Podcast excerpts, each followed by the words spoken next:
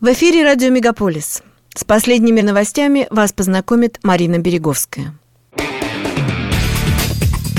Радио «Мегаполис». Канадские новости.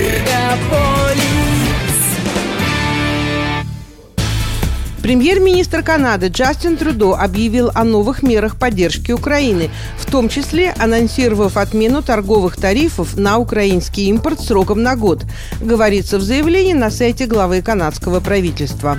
Согласно заявлению, новые меры включают в частности выделение 25 миллионов канадских долларов Всемирной продовольственной программе ООН для решения проблемы продовольственной безопасности на Украине. Отмечается, что эти средства будут выделены из общей суммы в 100 миллионов канадских долларов, которые предназначены для оказания гуманитарной помощи в регионе. Трюдо в воскресенье посетил Киев, где поднял флаг страны над канадским посольством.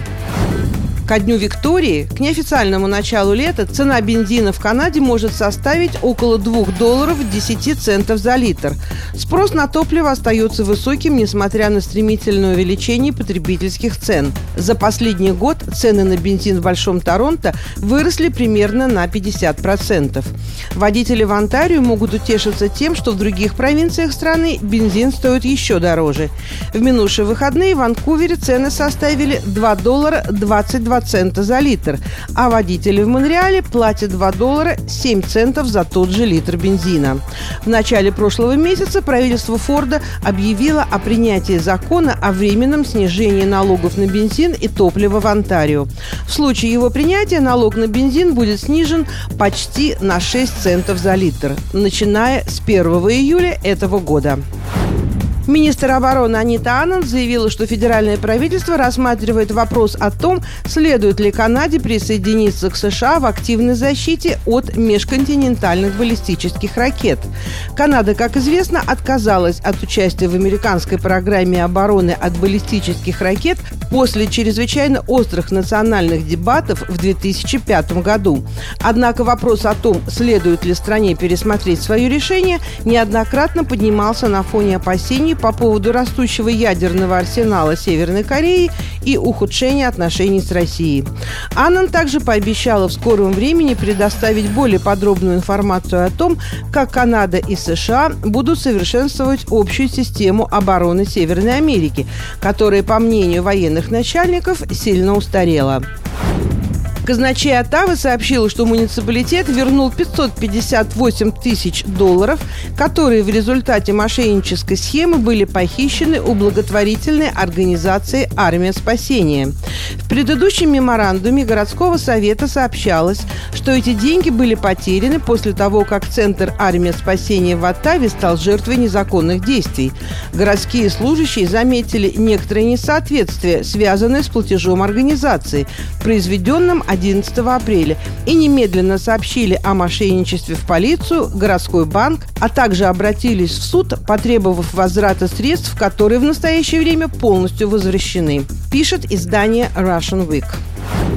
Федеральное правительство сообщает, что жители двух общин коренных народов на севере Онтарио были эвакуированы из своих домов из-за угрозы наводнения.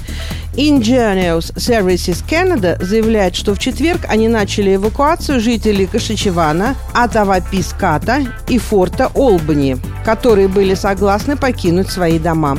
Государственное финансирование покрывает размещение, питание, транспорт, рекреационную деятельность и услуги по поддержанию психического здоровья эвакуированных. В пятницу канадские вооруженные силы отреагировали на просьбу правительства Онтарио оказать поддержку при эвакуации общин коренных народов, пострадавших от весеннего половодья вдоль рек Джеймс-Бэй и Хадсон-Бэй.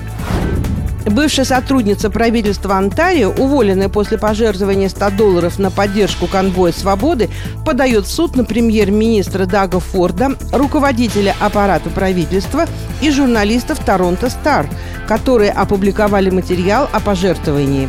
Марион Изаборингет пожертвовала средства в поддержку конвоя через платформу Give Send Go в феврале этого года.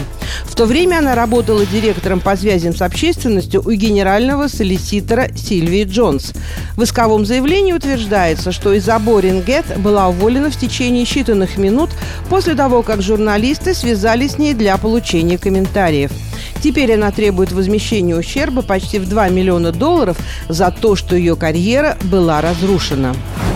Торонто прекращено действие режима чрезвычайного положения, введенного правительством 23 марта 2020 года из-за пандемии нового коронавируса, заявил мэр города Джон Тори.